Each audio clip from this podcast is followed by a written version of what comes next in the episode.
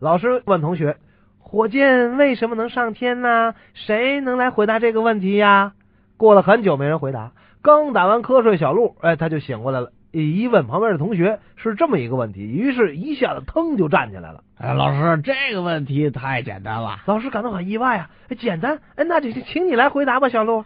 老师啊，你想啊，这火箭的屁股都着火了，它能不蹦上天吗？有一次，老师在课堂上讲解物理常识，磨刀石中间是着力的地方，经常跟刀子摩擦，因此就凹下去了。磨刀石两头因为不着力，所以就凸了起来。老师，事情也有例外呀，例如我的这脚底板，两头凸出来的恰恰是着力的地方，每天都在跟地面摩擦，而脚板中间是不着力的地方，它反倒凹进去了呀。老师怎么回答的？老师就。就是傻了呗！记得小时候在语文课上看爱情小说，正入神，不慎被老师发现了，结果这书被老师没收了。那你自认倒霉吧？谁让你上课看课外书的？